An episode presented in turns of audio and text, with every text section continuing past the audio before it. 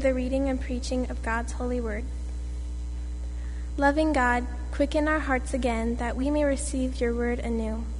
Send the refreshing wind of your Spirit upon us, Lord, that your voice may be heard in our hearts and your loving presence seen in all that we say and do. Bless your word to us this day, O Lord, our rock and our redeemer. Amen. A reading from Paul's letter to the Colossians, chapter 3, verses 1 through 10. The word of the Lord. Since then you have been raised with Christ, set your hearts on things above, where Christ is seated at the right hand of God. Set your minds on things above, not on earthly things. For you died, and your life is now hidden with Christ, hidden with Christ in God.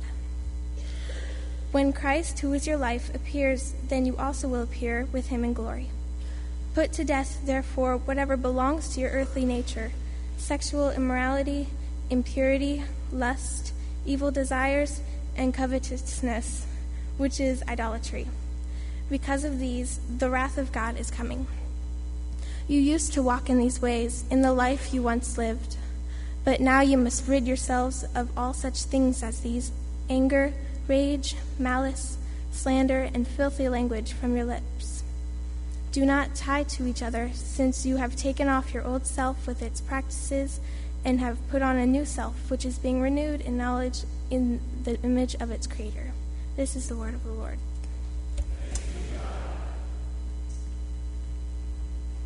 Thank you, Riley. If you have a Bible, I invite you to turn with me to the book of Deuteronomy in the Old Testament, Deuteronomy chapter 5, where we'll pick up our reading in verse 1. In your Pew Bibles, it starts on page 282. Well, last week in Greg's sermon, we heard the first part of the Ten Commandments, these words that summarize what it would look like to love God with all of our heart, mind, soul, and strength, for God to be supreme in our affections. And yet the commandments go on because a relationship with God affects more than just our relationship with God. It affects all of our lives and all of our relationships with all other people, those the Bible simply calls our neighbor. So, this morning, as we look at the rest of that scripture passage, uh, we're going to look at a passage that helps flesh out what it means to love our neighbor as ourself, why it is that we struggle that, and how it's possible. So, we see here in Deuteronomy chapter 5, beginning in verse 1. This is God's word. Moses summoned all Israel and said, Hear, O Israel, the decrees and laws I declare in your hearing today. Learn them and be sure to follow them the Lord our God made a covenant with us at Horeb. It was not with our fathers that the Lord made this covenant, but with us, with all of us who are alive here today. The Lord spoke to you face to face out of the fire on the mountain. At that time I stood between the Lord and you to declare the word that the Lord the word of the Lord because you were afraid of the fire and did not go up the mountain. And he said, I am the Lord your God who brought you out of Egypt, out of the land of slavery. The following nine verses are what we looked at last week, and so today we jump ahead to verse 16.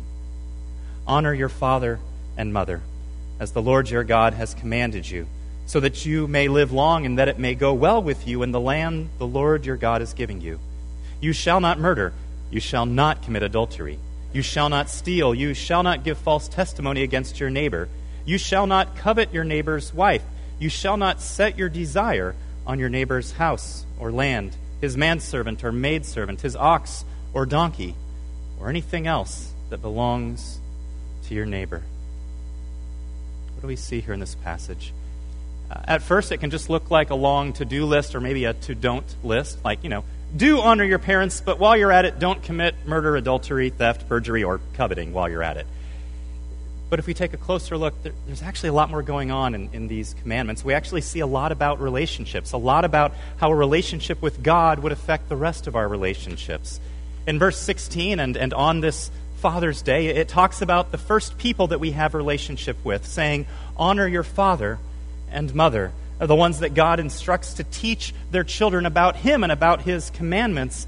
But in their time, the term father and mother were used of not just their parents but also terms used to refer to those in positions of authority, including the Old Testament judges and kings. The word that we see here, honor, is actually related to this Hebrew word for heavy. It's about how we relate to another, either as those whose influence we weigh heavily in our lives or lightly with us. In other words, those we deem worthy of influence over us or those that we deem not worthy of any influence. In other words, it's a commandment about how we relate to those in authority. In the commandments that follow in verses uh, 17 and 18, it talks about how we relate to those that we have strong feelings about, those we have strong feelings against in the prohibition of murder, and those that we have strong feelings towards in the prohibition of adultery. Yet it looks, as we look on, we see that it talks not only about how we relate to others uh, with our actions, what we do with our bodies, particularly when those desires go unchecked and would lead us into things we shouldn't do, but it talks about how we treat others, showing that that even includes uh, what belongs to them, their possessions, when it says, You shall not steal. Verse 20, it talks about how we relate to people with our words, particularly when our words can either affect another person's livelihood, their reputation, or even their freedom, when it says, You shall not give false testimony against your neighbor. These commandments, this fifth through ninth commandment that we just talked about, are all about relationships. Actually, telling us what does it look like to actually love your neighbor as yourself. And so, what does God give us for the grand finale? What's the, the final word of the Ten Commandments, so the most recognized moral code in human history? Probably not what we would have expected, because it says in verse 21 something about coveting. Coveting is, in many sense, the opposite of, of contentment, the opposite of being satisfied with what God has given. Coveting is not simply about wanting something but that's actually a part of it. That's where it starts. You see, if you look in verse 21, you maybe get a, a clearer picture of it in the parallel phrase to coveting, quote, set your desire on. In other words, it's not about just having a desire for something, but actively setting on something or someone else your desire for significance, your desire for meaning, your desire for life satisfaction. It's what we sometimes call pining after something. Maybe you know that feeling, and maybe you know the voice that it speaks, the voice that speaks to you if I only have this, if I only have that, if I only have them, then I can be whole, then I can be happy. You see, coveting often comes in the form of placing otherworldly expectations on worldly things, infinite expectations on finite things, so much so that you find yourself willing to do anything to have them, even the things that you know in your sane mind, in your right mind, that you shouldn't. In other words, to covet something is to let your desire for something control you, to let it enslave you. Coveting is not about what you do or don't do, but actually about what you do with your. It's not about what you do with your actions, about what you do with your desires. Coveting is actually about the heart. And so, in the most recognized moral code in, in human history, the grand finale is not about your actions. It's not about your behaviors. It's actually about your hearts. Why is that? Why would you end the Ten Commandments like this? Well, it's because the God who gave them, who knows both our actions and our inward motives, our uh, heart, if you will, is actually most concerned with the heart. We see this priority when God handpicked the king who would lead his people, King David, giving them somebody they wouldn't have expected, as it says in 1 Samuel 6 7. The Lord does not look at the things man looks at. Man looks at the outward appearance, but the Lord looks at the heart. And the reason why that God is so concerned about the heart is that he knows the influence that it plays in our lives. You see, it's in the heart that we actually find the root of all of our actions and all of our behaviors. All of them, and even our words. Jesus himself says in Matthew 12, out of the overflow of the heart, the mouth speaks. Or as one scholar put it, what lives in the heart never stays hidden. In verse 21 of our passage, you may have noticed that it talks about the heart condition that leads to breaking some of the other commandments it just mentions when it talks about the things that we covet and the things that we set our desires upon. Whether we're talking about a possession, a person, or a relationship. As one theologian put it, the other commandments just show us what a coveting heart looks like in action. If you find this analogy helpful, think about it this way. Think of coveting as the bridge that you always cross on the journey from a simple desire to a sinful action. And yet, coveting itself, the act of building those bridges inside of us, is not an innocent uh, endeavor. It's actually a matter of the heart. And if we take a closer look at the previous commandments, we actually see that they're all matters of the heart, that that's what's behind all of them. In your failing, in our failing to honor others as we should, our hearts actually hold people in less esteem than God does and makes light of those that God says are actually worthy of our honor. It's significant that it says honor here rather than just obey, because if you think about it, you can obey a speed limit while at the same time absolutely hating the people that set them and enforce them. You can hate somebody and still do what they say, but you can't hate and honor. Honoring is something more than just obedience, and it has to do with the heart. If you look at the rest of the commandments, we discover that behind the heart that would seek murder or that would tell harmful lies about another is a heart that devalues the lives or the livelihoods or even the reputations of those that we find ourselves in conflict with. In fact, in the Sermon on the Mount, Jesus warns about the hatred and the contempt at the root of the heart that would commit murder, even if it never takes that form. We see it in different forms in our life even more often. We can find ourselves thinking in our hearts of the most piercing way that we can wound somebody, feeling, well, I shouldn't do that with my actions, so instead we do it with our words, with our choice of words, with that biting turn of the phrase meant to sting. And in doing so, we prove Jesus right, showing that the heart that wants to hurt another in any way that it can is still alive and well in us. In that same sermon, Jesus talks about the heart of adultery being alive in our lust, telling us that the seventh commandment, the commandment about adultery, isn't just about what we do with our bodies, it's also about what we do with our eyes and what we do in our minds, confronting the fact that our hearts see as objects those that God sees as his image bearers. And yet, those things that rightly are objects, the thief's greedy heart treats what belongs to another as if they actually belonged to themselves. And the reason why is elaborated on in the 10th commandment. It's that our coveting hearts actually devalue the life that God has given us. And in their discontent, envy the life or part of the life that God has given to another. That's why social media can be toxic for so many of us because our hearts can't rejoice over the blessings that we see others given when we know that we have not been given the same. And maybe all of that is different than what you typically think of when you hear the words the Ten Commandments. So while we're at it, we might as well mention that the Ten Commandments were never meant to be an exhaustive list, but rather a representative list.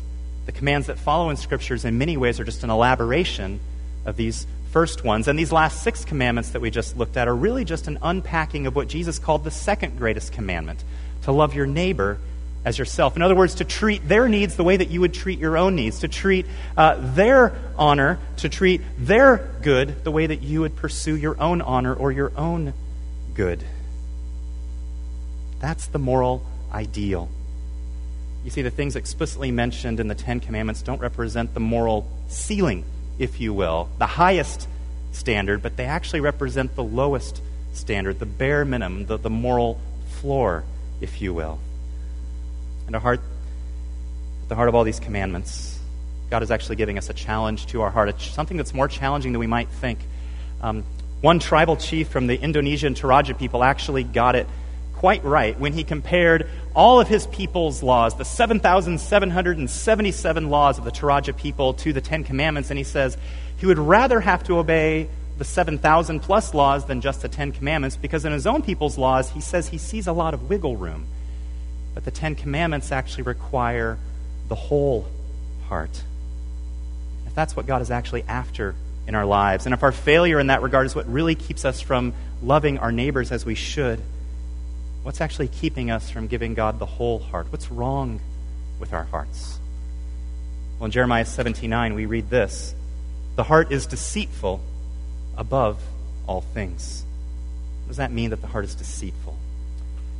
Well, this last week, I came across uh, some research from the Josephson Institute in Los Angeles, which conducted a character survey of nearly 30,000 high school students at 100 randomly selected schools nationwide. And here's some of what they discovered.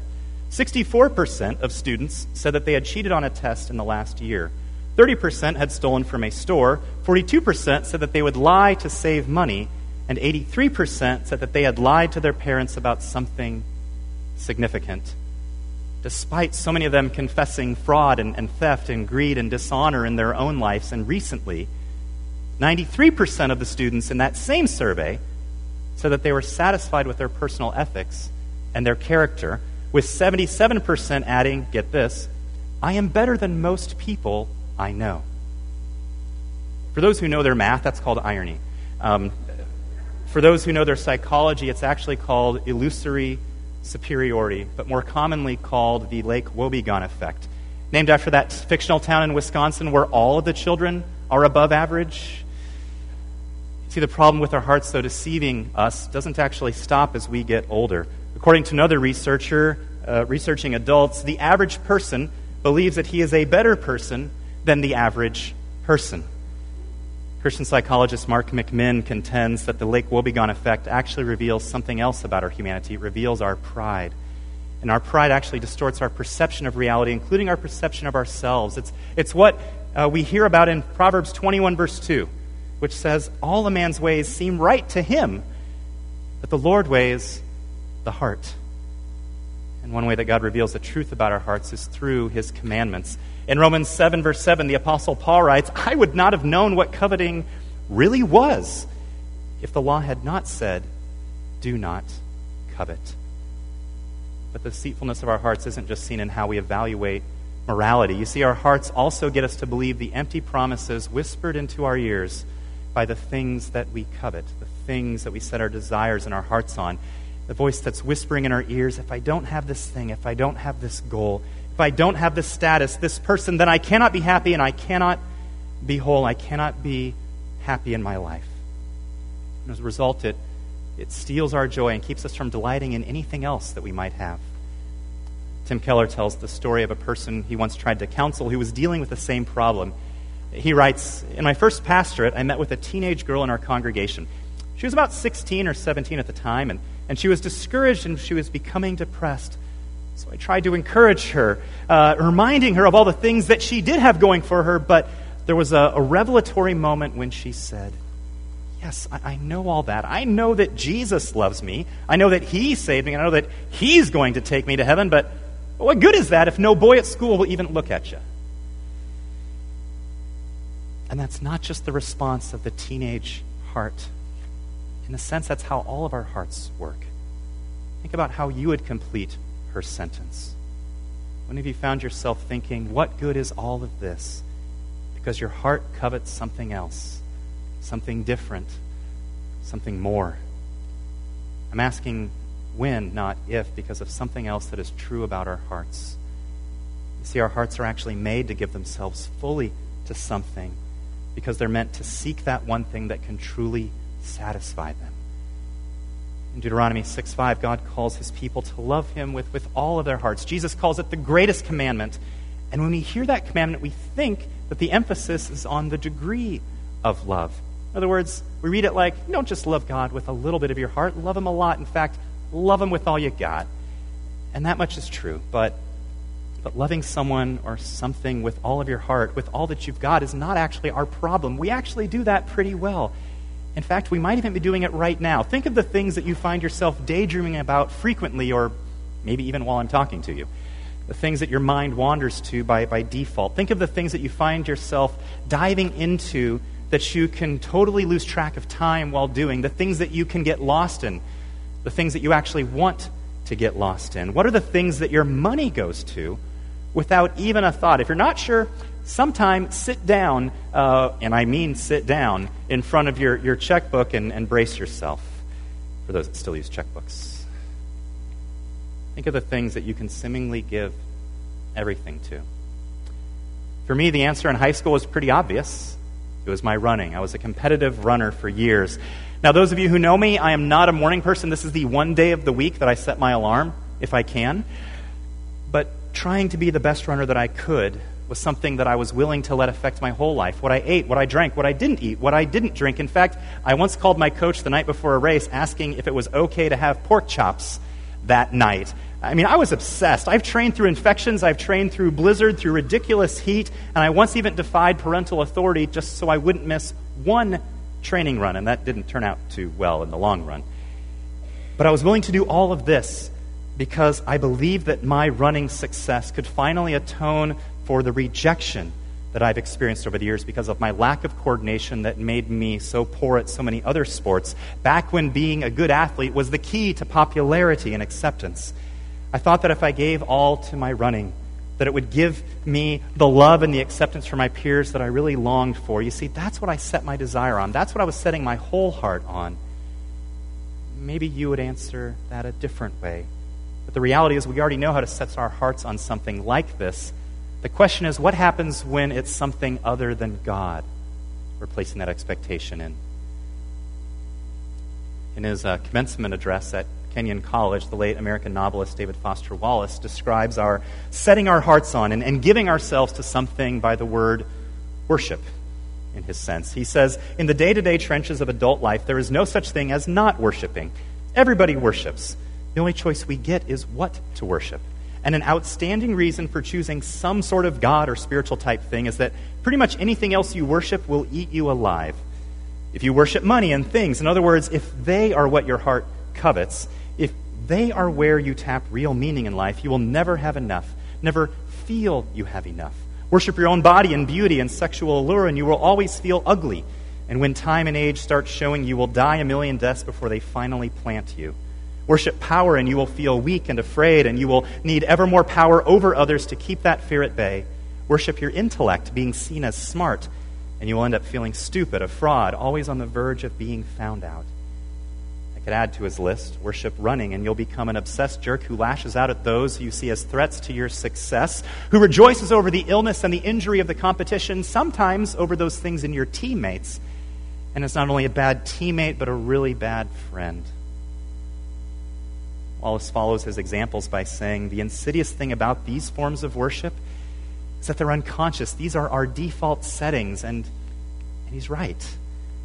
See, it's not just that we don't know how to set our hearts fully on something, it's that we don't know how not to do that. The problem with our hearts, hearts that were made to give themselves fully to the object of their greatest love, is that they're prone to do so with anything but God.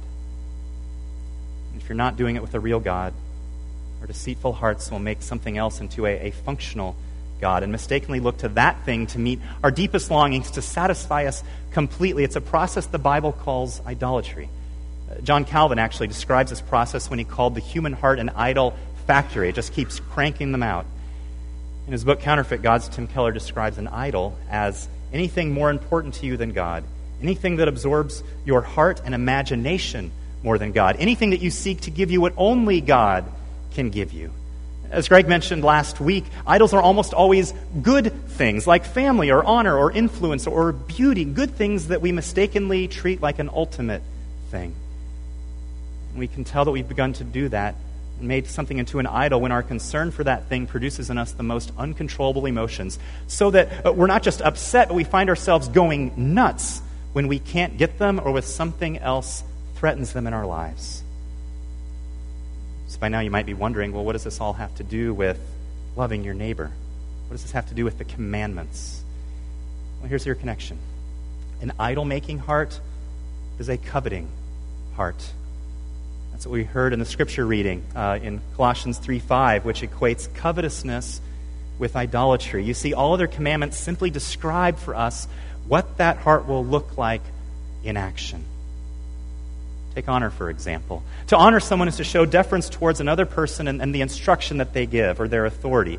Uh, but the heart that idolizes honor only wants to receive honor and not give it to another. You see, we all want to be our own authority. We don't want to submit to another's authority. You see, when we covet something for ourselves like honor, it makes it nearly impossible to give it to another. Or if we make an idol of our own intellectual powers or powers of perception, we'll find it nearly impossible to honor those that we disagree with or even see anything positive in them. A heart that sees another as a threat to the things that we covet, the things that we idolize, will actually feel justified in devaluing their life, their personhood, their reputations, or their freedom, whether by our actions or more commonly by our words. The heart that actually covets another's possessions, whether because they idolize it or they idolize the thing that it represents, will actually feel justified either in taking what is not rightfully theirs or more commonly, will feel woefully discontent when somebody has something that we don't. Think about it. When does the two year old want that toy that they previously had no interest in? When another child picks it up. See, the heart that idolizes beauty, or the heart that idolizes relationships, the heart that idolizes feeling significant, or the heart that idolizes pleasure any of those hearts can lead us to find themselves violating the spirit of the seventh commandment, whether through our bodies, our eyes, or our thoughts. In fact, just about any form of idolatry can lead you to break virtually any of God's commandments. You see, idolizing comfort can lead you to lie through your teeth, or it can lead you to sleep with a prostitute.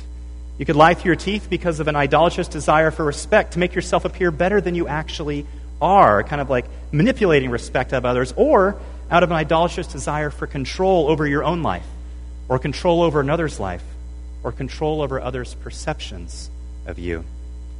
You see, when something other than God becomes your ultimate end, anything or anyone can become a means to that end.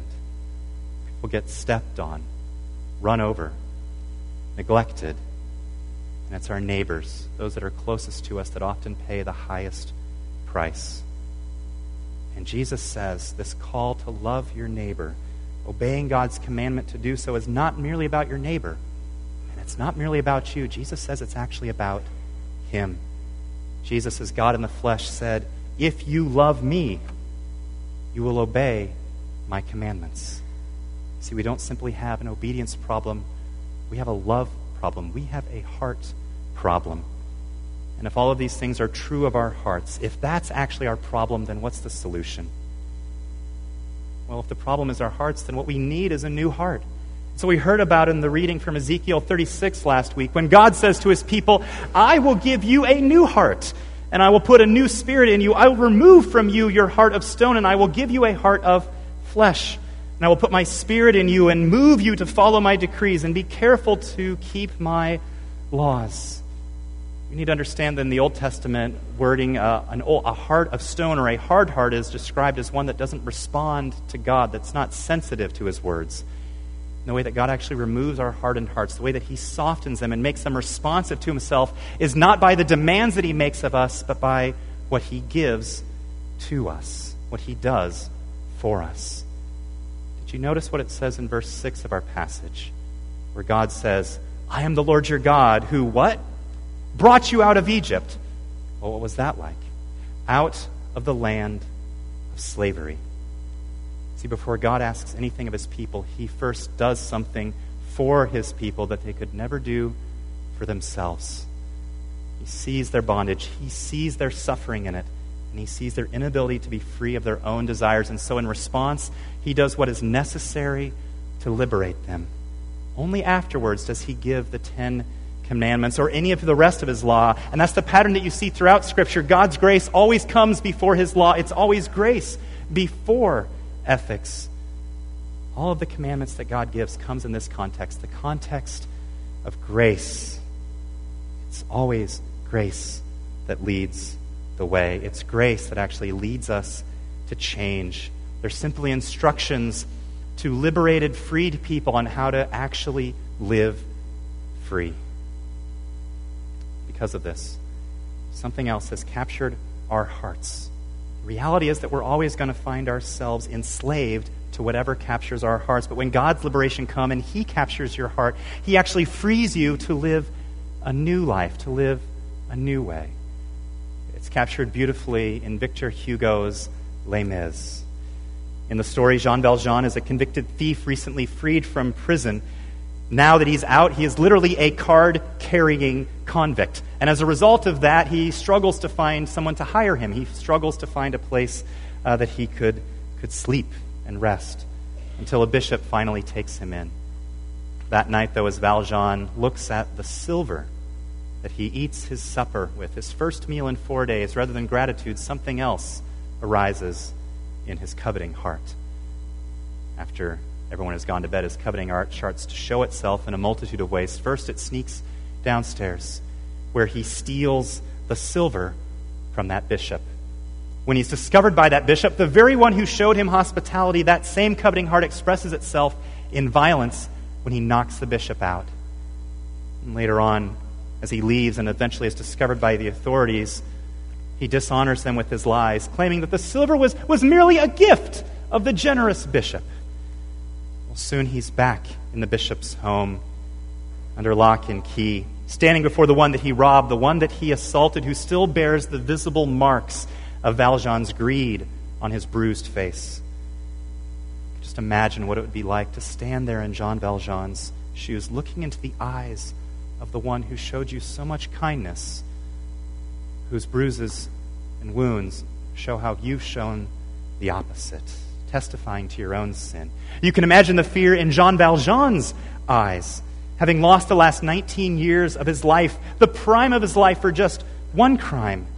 now to be facing even more for what he did to the one before him. If you can imagine that, then you can imagine the utter unbelief when the bishop, the one that he had wronged, the one who has the power to condemn him before the authorities, instead chooses to liberate him, saying to him, Jean Valjean, so here you are. I'm delighted to see you. Did you forget to take the candlesticks as well? They're worth 200 francs each. How did you forget them? Victor Hugo writes Jean Valjean's eyes had widened. He was now staring at the old man with an expression no words could convey. Valjean surprised the bishop didn't give him what he deserved. Instead, he gave him what he needed most. He gave him what he needed to be free. Soon the handcuffs are removed. The police walk away, and it's just him and the bishop. That night, Valjean's promise to be a new man ends up ringing true through the rest of the story as you see the life of somebody uh, who is kind and generous and merciful to his neighbor in the way that he had never been before. And the reason why is summed up in the bishop's response to Valjean's question Why are you doing this? The bishop replies Jean Valjean, my brother, you no longer belong to evil. With this silver I have bought your soul. I have ransomed you from fear and hatred, those things that had controlled him, and I have now given you back to God. Friends, that's what Jesus did for you. And as we've said here before, it cost him a lot more than silver or candlesticks. It cost him his very life. Not a single wound to the face like the bishop, but wounds in his hands, wounds in his feet, a spear piercing his side. You see, to confront the problem of our coveting hearts, hearts that are willing to do anything and to give everything to get what they most desire, God's solution was Jesus giving everything to get what he desired, to get you.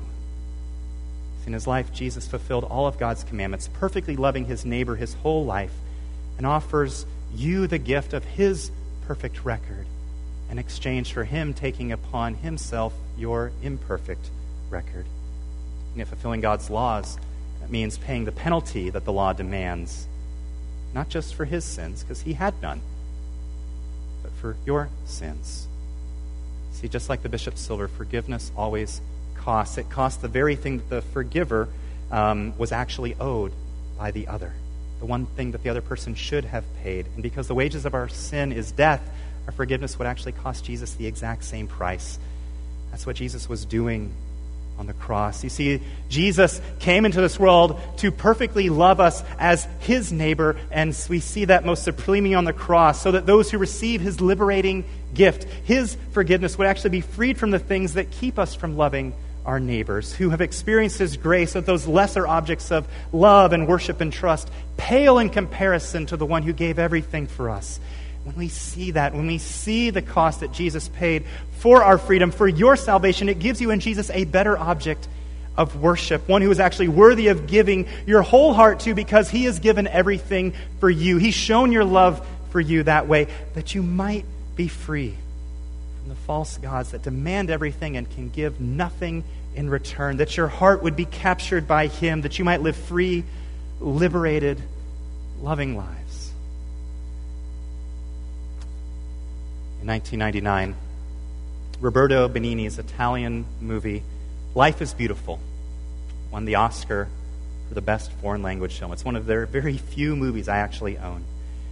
In the movie, an Italian Jewish man named Guido and his wife Dora and their son Joshua are taken to a concentration camp in the final weeks of World War II to help his son to endure and, uh, and, and survive in a place that has little use for little children other than sending them to the gas chamber he helps his son to think of his experiences as a game, a, a, game that they're all playing together to keep his heart calm. To win, he tells his son that he must hide from the guards that are always yelling all the time.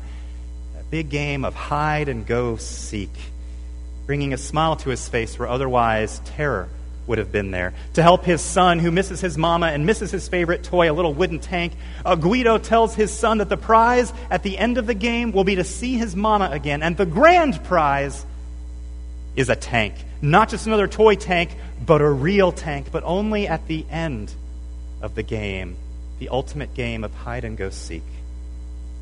Eventually, Guido's efforts to protect his son, to reunite with his wife. These efforts eventually would cost him his life. And even in his last moments, as he is being marched to his death through the courtyard, as his son watches from his hiding place with a little eye slit for him to see through, knowing the effect it could have on his son's heart, to know what's about to happen, the father in his love smiles broadly. As he marches, he starts exaggerating his motions like a toy soldier so that his son stays calm, doesn't freak out, doesn't run out of the box to his eventual death, but stays hidden. Even three minutes later, when a distant gunshot from a hidden alley signals the end of Josue's life. Sorry, Guido's life.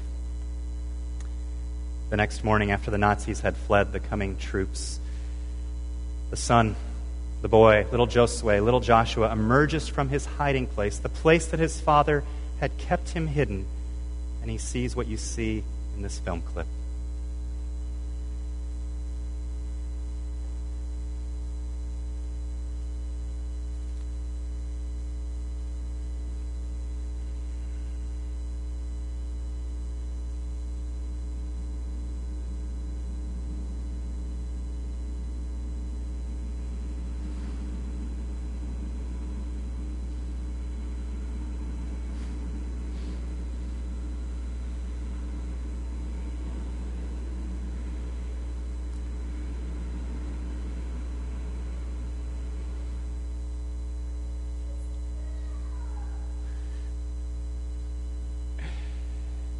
As the Allies have rolled in, as we're going to see in this next film, the camp is liberated. We see that everybody is set free. And as we see in the next film, the clip that I think is following right after this one, he is not the only one who was set free, he is not the only one who was liberated. And soon he recognizes one of them.